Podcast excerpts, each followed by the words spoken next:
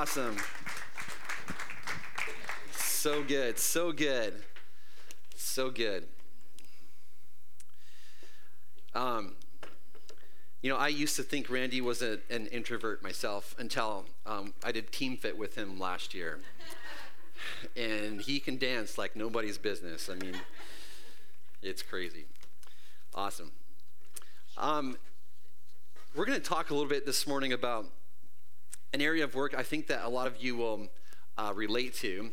Um, when I was first offered this position uh, with CTK, um, this would have been 14 years ago now. When I was first offered the position, it was a like saying glorious day this morning. It was a glorious day for me. It was kind of like the storm clouds had parted, rays of golden sunshine were shining through, um, choirs of angels were singing "What a Wonderful World." It was kind of one of those moments, and um, I'd been working a, a job for about 22 months prior that I knew was not the, the, the work that I was going to be doing for the rest of my life. And on top of that, um, my family, we were just, we're in a place that was very challenging. Becky and I, especially, were dealing with a lot of burnout and just a lot of depression on top of all that. And so when the job came along, it was kind of like, I felt like God was redeeming a situation that was just broken in my life. And uh, there were just so many good things. I was going to be joining this incredible staff in this growing, thriving church. And I was going to be moving to this beautiful place where there's all the things that I just love hiking, snowboarding, ocean, all that kind of stuff. And I remember the first day that I, I drove into work, and literally, I'm driving down the guide. We were actually living with Becky's parents in Lynden at the time. Driving down the guide, it was this like blue sky day. Mount Baker's just shining in the background, and U2 comes on the radio. What a beautiful day. Or it's a beautiful day. And I was like, wow, that's like, God, you just like are orchestrating this whole thing. So beautiful, so amazing. And um, it didn't take long, though, before the dream job started to present some challenges. Um, I hadn't even officially moved down here. It was about two weeks before I moved, and all of a sudden, it just hit me that I was going to be moving my entire family to a different country. I was going to be stepping into this role that was way different than anything that I'd, I'd ever done. And I was filled with anxiety, tons of stress. Um, when I started, there was all the stress of working in a large church that was very different from all the small churches that I've been a part of my whole entire life. Just the speed of things, things were just flying way faster than I'd, I'd ever experienced before. I um, came to Ferndale the second Sunday of Ferndale just after it had launched. And I, I, remember feeling like I had been dropped into the middle of a hurricane and I had to figure out what, which, what to do, not even knowing where north or south was. It was just, it was chaos. And it didn't take long to see that not everybody was happy with how things were being done. There was a lot of tension. I don't know if some of you that have been around since the early days remember, but there was a lot of tension around video. We used to have the preaching was all done on video, and there was a lot of tension. Like a lot of people liked it, but a lot of people were very upset that we were doing that. And uh, there was just all that tension. And then, um, furthermore, not everybody liked me. Not everybody was super excited that some random guy from northern Canada was being brought down to pastor this, this church. And these folks weren't singing It's a Beautiful Day when I showed up. And they were instead pushing back with lots of complaining and lots of negativity and all that kind of stuff. And those were just the work challenges, nothing to say nothing of all the challenges that we were facing at home. Being in a new country, we just added kid number five to the mix. Presley was two weeks old. And on top, and so we're trying to figure out a new medical system, we're trying to figure out a new school system, all these kinds of things, new culture. And at around six months into my dream job, I was ready to quit. In fact, I literally woke up. I don't know if Becky, if you remember this, but I literally woke up one morning after what had been another pretty much sleepless night. And I rolled over and just said, I can't do this anymore. And God worked some things out where things obviously changed because here I am. But there's no such thing in this world as a job that doesn't have challenges. There is no such thing.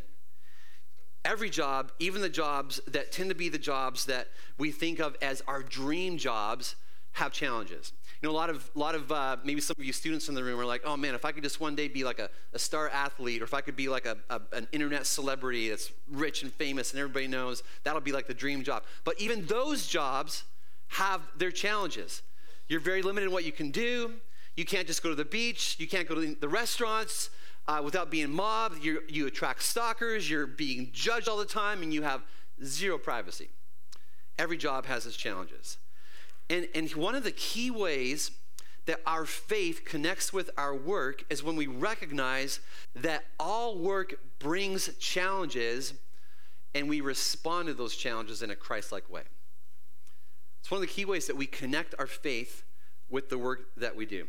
Back in week one, we looked at how people so often they have the wrong idea of how work in the fall, when Adam and Eve bit that apple, how that all works together. People often think that when Adam and Eve ate the apple and they turned their backs on God, that that was when work was introduced into the picture. And, and you can see that if that's your perception of work, you are going to have a very wrong picture of work. You're always going to see it as this bad, evil thing. It's always going to be a four letter word to you work. But that's not actually what work is all about. Um, we've seen in this series how work was God's idea. God was the one who actually intended work to be something that brings you and I pleasure, intended to fulfill us, give us a sense of accomplishment as we're joining in with God in making this world a better place. And what the fall did, however, is it changed the nature of work. It didn't create work, it changed it, though. And instead of work being simply a gift like the rest of creation, it's under a curse, cursed by God Himself. And we're going to read this morning to what, what God says to Adam about work after the fall. God says, Since you listened to your wife and ate from the tree whose fruit I commanded you not to eat, the ground is cursed because of you. All your life, you will struggle to scratch a living from it. It will grow thorns and thistles for you, though you will eat of its grains. By the sweat of your brow will you have food to eat until you return to the ground from which you were made, for you were made from dust, and to dust you will return. Challenges. You live in a broken, fallen world, and if you spend your life looking for the perfect job that doesn't have any challenges, you will live your life frustrated and disillusioned because that job does not exist. It doesn't exist. And I don't know about you, but, but I find that when I accept this, it actually doesn't discourage me, but, but instead it frees me from this delusion that we sometimes have that there's a perfect job out there somewhere. It, it frees you from the discouragement that can creep into work when it gets challenging. Not only that, but it, it shakes me out of this fog of constantly daydreaming about the greener grass on the other side, and it empowers me to face the challenges that I currently face today in a matter of fact and Christ like way. It's a good thing when you, when you see it that way. And this morning, what I want to do is look at some of the more common challenges that we face at work.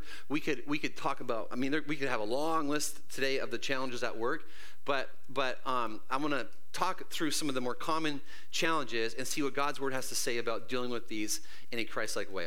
Challenge number one. If you're taking notes, challenge number one is maintaining integrity. Maintaining integrity. Being a person of integrity simply means you live honestly. You live whole. You act the same way regardless of who you're with. The part of you that's hidden, that nobody sees, is integrated with the part of you that is seen. You don't have one face in front of your church family or your boss or your parents and then another face behind their back. You're authentic. What you see is what you get. That's, that's being a person of integrity. In the world of investment banking, there has, has never been a bigger investment fraud than the one that was uncovered during the, the great financial crisis of 2008. For years, a man who's become notorious, a man named Bernie Madoff, he ran one of the biggest financial Ponzi schemes in financial history. And nobody knew it Bernie Madoff seemed like the kind of guy who would never do such a thing in public. He'd been one of New York City's most well known, most respected citizens, this, this icon of Wall Street. He was famous around the world for his generosity. On top of this, he was known for making his clients a lot of money. In fact, he made his clients so much money that it almost seemed too good, be, too good to be true. And you know what they say? When something seems too good to be true, it's because it probably is. On December 11th, 2008, he was arrested for securities fraud. The SEC threw the book at him wire fraud, perjury, theft from employment, employee benefits plans, making false filings. In all, he was charged with 11 federal offenses.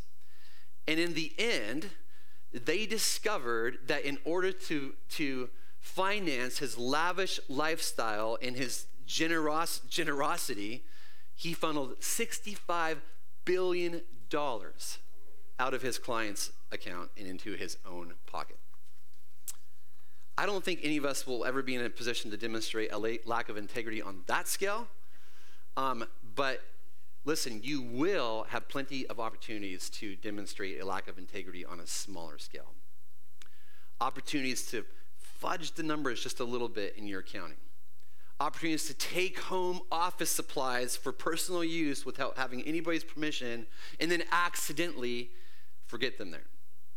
Opportunities to call in sick when you're not really sick. Nobody's ever done that in this room, I'm sure. Opportunities to steal time from your employer by using work hours to work on personal projects or scroll through social media. And statistically speaking, eight out of 10 of you in this room scroll through social media for personal use during work hours. Crazy stat, isn't it? Students, you'll have opportunities to cheat on your tests, to plagiarize your essays, to act differently around your friends than you do around your family. You'll have lots of opportunities to not maintain your integrity. There's a guy in the Bible, his name is Daniel, and he's a great example for us of what it looks like to maintain your integrity at work. Daniel is this young Hebrew guy. He's, he's living as, as an exile in the, the country of Babylon, and he's about to get a massive job promotion. He's actually being trained to work inside of the king's palace. But there's a problem. In order for Daniel to have that job, he's gonna he, he's, he's presented with all the king's food and drink that are going to be a part of his whole training regimen. And to Daniel's kosher sensibilities, that is, is not a good thing. It would be a violation of his integrity to eat the king's food and the king's drink. He'd be going against what he believed was the right thing to do. But, but how did Daniel respond and handle the situation? The Bible says this. It says, But Daniel resolved not to defile himself with the royal food and wine. He was resolved. He was committed to being true to what he believed was the right way to live. He maintained his integrity.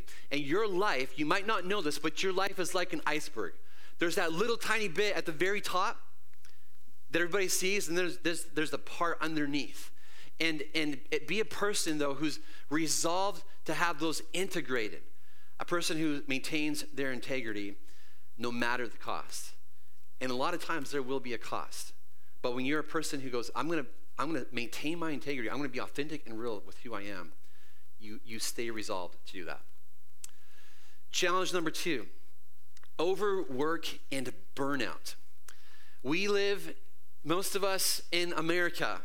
We pride ourselves in this nation on our work ethic. And it's in our DNA, right? Like even going way back to, to Native Americans having to like struggle to survive by working hard early immigrants, they would not have survived unless they had a hard, hard work ethic and built the society that, that we, we have today.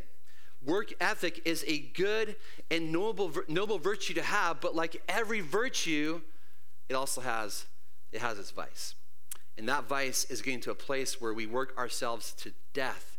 We kill our marriages, we kill our families, and even for a lot of people, they end up killing themselves in the end because of excessive heart disease or whatever because of stress from having a workaholic type lifestyle. As we saw in week one of this series, God works. In Genesis 1, we see him working. The Bible says on the seventh day, God had finished his what? His work of creation. It was work. And because God works, work is good, work is a blessing.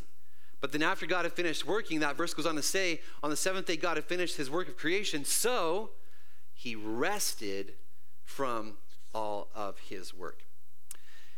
And don't you think that if God works and then he rests, that we who are human should follow his example and do the same? You can take a load off. You can take a load off. Guess what? The world is going to keep spinning if you stop working.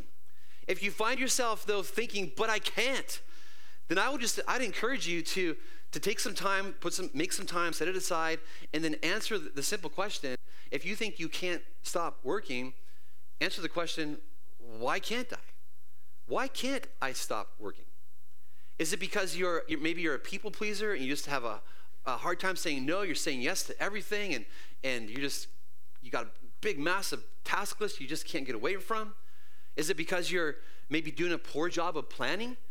Um, I find that in our busy culture, if you don't plan to rest, if you don't plan to have that getaway with your, your, your spouse, if you don't plan to have that family vacation, if you don't plan the rest, guess what? It's not going to happen. You have to plan to rest. Or maybe it's because if, if you're honest, there's something inside of you that's just like, you got to have more money. It's this, this greed that's driving you to work, work, work, because you just want more, and more, and more, and more, and more, and more, and more. Why is it that you can't rest?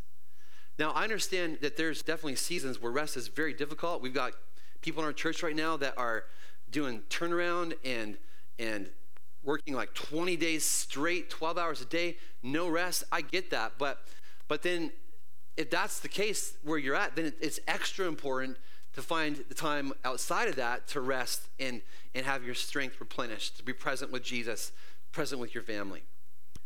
Avoiding the challenge of overwork and burnout in a godly way means that we have these, we, these godly rhythms in our life. We work and then we rest. We work and then we rest. We work and then we rest. We work and then we what? We rest. It's a godly rhythm that, that God models for us. Challenge number three is unemployment. It's interesting how work itself poses so many challenges, but one of the biggest challenges of work is when you don't actually have it. When you don't have it. And it's not just a challenge because you don't have a paycheck um, to, to pay the bills. It's a challenge because, as we've been seeing through this whole entire series, you and I have been wired by God to work. We've been wired by God to contribute to, to the world. And in Genesis 2:15 it says the Lord God took the man and put him in the garden of Eden to work it and take care of it. God put humanity, you and me, on this planet to work it, to cultivate it, to contribute to its flourishing. And when you're not doing what you've been created to do, there's a hole there, right? Something, something's missing. You know, how many retirees have have you? You, you, you talk with them about how things are going and, and they have all the finances set up for the rest of their lives but they will still say there's something missing there's something that's, that's, that's not right and, and of course, I'm not saying this morning that retiring is unemployment. I get that it's completely different. It's good.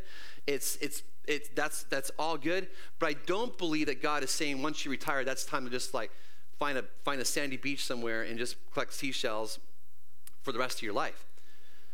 I don't think, now I've not been retired, but I don't think that's going to be something that brings significance. Maybe it will for a little bit of time, but it's not gonna, it's not gonna feel that, that thing that God put in you to contribute. And I love how we have retirees in our church who, who are not working that paid job anymore, but they continue to contribute and give. And, and uh, you, you heard from, from Randy this morning just how he's, he's not working the, the, the job at the post office, but he's giving back.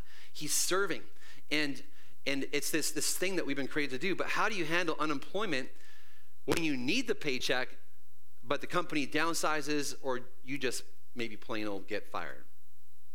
This is one of those challenges that is either going to push you toward God or it's going to push you away from God.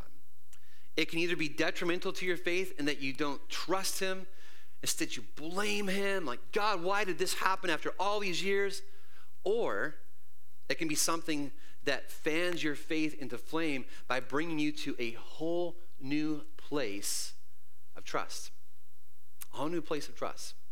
Um, there's a guy in our church, and I didn't, I, he, he's not here this morning, so I can talk about him. I didn't tell him, I, I, didn't, I didn't even ask his permission to share this, so I might get in trouble. But um, we all know about how, how uh, two years ago Alcoa got shut down. And one of the guys in our church, um, Augustine Galindo, um, worked at Alcoa for, what was it, 20 plus years? He was there? Long time. And I would often check in with him as everything was, you know, how it went, it was just slowly winding down and, and uh, until eventually everybody was laid off. And I was, would, would check with him over and over again, like, hey, how are you doing? How are things going? And, and, and, and some of you did the same thing with him. And one of the things that you would see with Augie all the time was peace. To the point where I'm like, hey, you, you should probably be freaking out a little bit right now. but it just wasn't there. There was this, this peace in this constant, like, no, my, my God is a big God and he's, he knows me. He knows, he knows where I'm going. He knows, he knows all my needs. He's going to provide. There's just this peace. And you could see how, how that, that, that prospect of unemployment that was coming rapidly down the pike, how it pushed him. It pushed him into God. It pushed him towards, towards him. And I don't know if some of you that are listening this morning, maybe in the room or online, maybe you're in that place where you don't have a job and you've been looking and looking and trying to find that. You're hearing this morning about all these, these different um, vocations and how they, they match wiring, gifting, and passion, all that. You're going, I want that so bad. But it's just not happening. And I just would encourage you this morning to let that place that you're in um, be something that pushes you, pushes you into God. Let the uncertainty of unemployment push you to the one who is certain push you into the one who is a rock, push you into the one who doesn't change, push you into the one who is your Father, who will provide for all your needs according to his riches and glory. Let it push you into Jesus and grow your faith and grow your peace. And you might be surprised at some of the doors that God will open for you. And then the last challenge that we want to look at this morning is the challenge of discontentment. And if we're honest, all of us, working or not, have been at a place where you've been discontent with the work that you do. Pew Research recently did a study asking people around the world what gives them meaning in life. And um, two countries were at the top of the list in ranking, they, they added work as something that brought them meaning. Italy and Spain were both, over 40% of people said that work brought them meaning.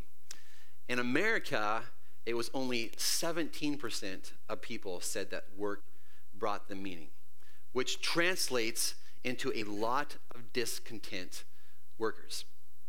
A phrase that's become actually really common today is this phrase quiet quitters. Anybody heard this quiet quitters phrase? Is this idea that people are on there, they're working their job, but inside they're just done. They don't want to be there.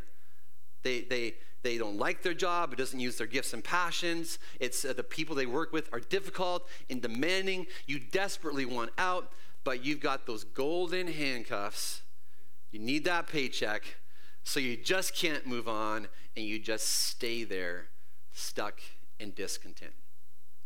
And, and that's a problem because a big, a big problem with discontentment is that I find, and, and I, get, I get there myself, discontentment is a breeding ground for a whole lot of other bad stuff. So when I'm discontent, guess what? I start complaining a lot more. I just find so many different things to complain about. When, when I'm discontent, negativity grows out of that discontent.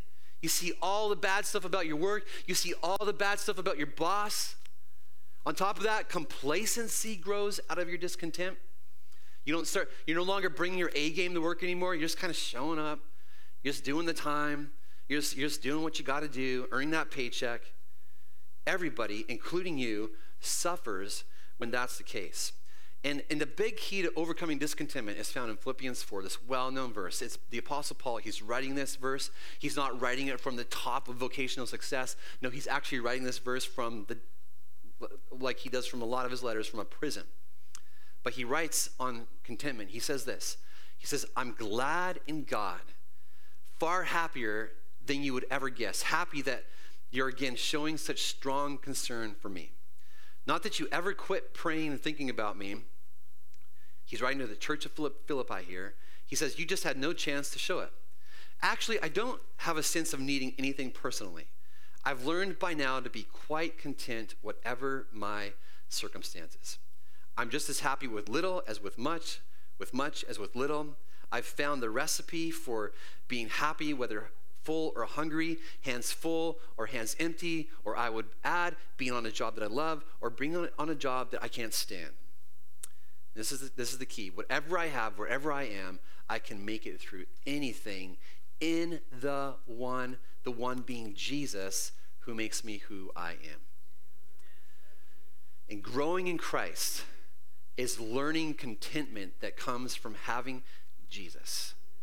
Not a contentment that comes from, from financial health or, or, or maybe physical health or a perfect job. You know, you might never get your dream job in this lifetime. That does not disqualify you from being content. You can have this kind of contentment because you have you have Jesus. You have Jesus. But it begs the question, well, what about what about we, we talk in the church about about holy discontent?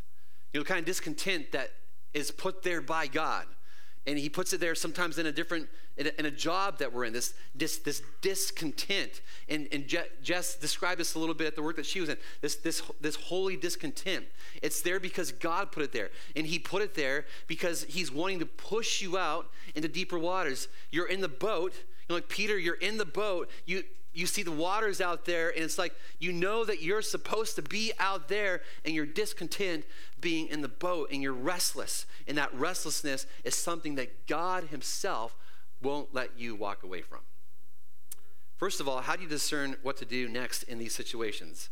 Because it can be very tricky to navigate those situations. You're going is this just me? Is it my work? Is it god? Is it what, what is going on here? Well let me just give you a few ideas on how you can navigate those situations. Number one is this pray bring it to Jesus.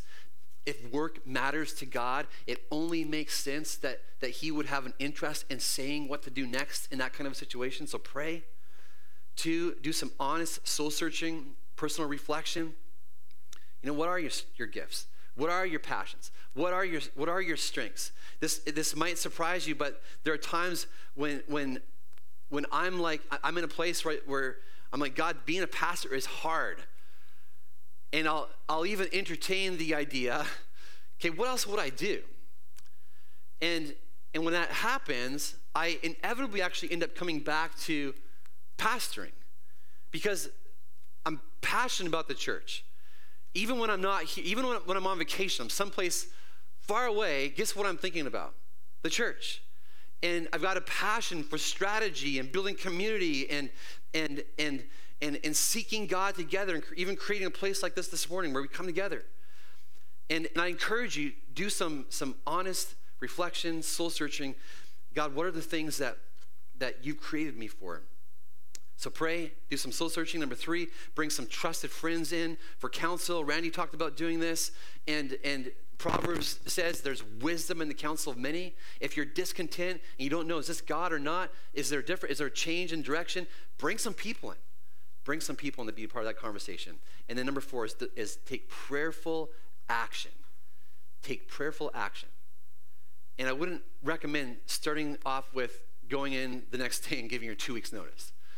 You know, start off by maybe make a, a personal mission statement or I did something, I've shared it here before, I did this like 10 years ago. I created this, this life plan. Just what, what are, what, what, what I feel like God is leading me to to be in life and what do I see my marriage looking like, my family looking like, how do I want to contribute to this world? Write all that stuff down. It'll bring so much clarity.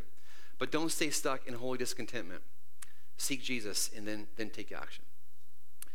And just in closing, I want to ask you how, how are you responding to the challenges that you're facing at work? How are you responding to the challenges? And God's plan for you is that you become like Jesus and you responded those challenges in a Christ like way. And don't look at your work obstacles challenges, sorry, don't look at your challenges as obstacles. Look at them as opportunities for you to become more and more like Jesus. And not just to be for you to become like Jesus, but for you to reveal Jesus to others in the process. You know, the greatest work that Jesus did was actually also his most challenging work. He did the work of picking up a cross. He did the work of, of going through the whole entire crucifixion ordeal, being beaten, so that you and I could have life. But, but he had his, his spiritual org chart, so to speak, he had it lined up. He was ultimately doing it for who? For, for the glory of God. And we've talked a lot of, in this series about doing your work not as unto a boss, well, that's part of it too, but doing your work as unto the Lord. And when you do that, He brings the strength, He brings the resolve, He brings the direction, the perseverance to help you get through whatever challenges that you're facing in your work. Amen? Let's pray together. Heavenly Father, thank you so much for the way you refine us, for the way you shape us. God, you are working through all kinds of different work challenges. God represented God in this room and with those watching online. God, all, all different kinds of challenges. You're working through them, God, to shape us and to mold us to look like you. You're working through them to help us be a light, God, to those around. God, I love how, how, how Randy and Jess both shared about how they're able to be a light in their workplace. And God, I know that you're going to you're going to do that through somebody in this room especially as their coworkers see how they are responding to challenges. And so, God, I pray that you would give the grace needed, God, to work through those challenges. God, there's probably some challenges in this, this room that are very complicated. But God, we serve you, a God of, of all wisdom and knowledge. And God, I pray that you would give the wisdom and the knowledge and the grace to help navigate those different challenges. And God, I also want to pray this morning for God, for somebody here that's, that's maybe just experiencing a holy discontent, God, I pray, Lord, that you would help them just know how to, to walk with that. God, help them know what's next. Help them hear your voice, God, speaking to them through this time. God, if they need to wait, help them know to wait. If they need to move, help them know, God, whatever it is they need to do, I pray, God, that their, their ears would be so attuned with what your spirit is saying to them. Open our ears to hear you speak. And God, I want to thank you once again, God, for work. God, your good, glorious idea. God, thank you that you bring us in on making this world a better place. God, thank you that you bring us in on the work that you do of loving people. God, help us to do that well. God, help us to do it for your glory in your name. I pray all these things in your name, Jesus. Amen, amen, amen. Awesome. Hey, it's been really good having you out this morning and uh, have a great rest of your day. Have a great week. Try to stay dry, all that fun stuff. God bless. Have a great day.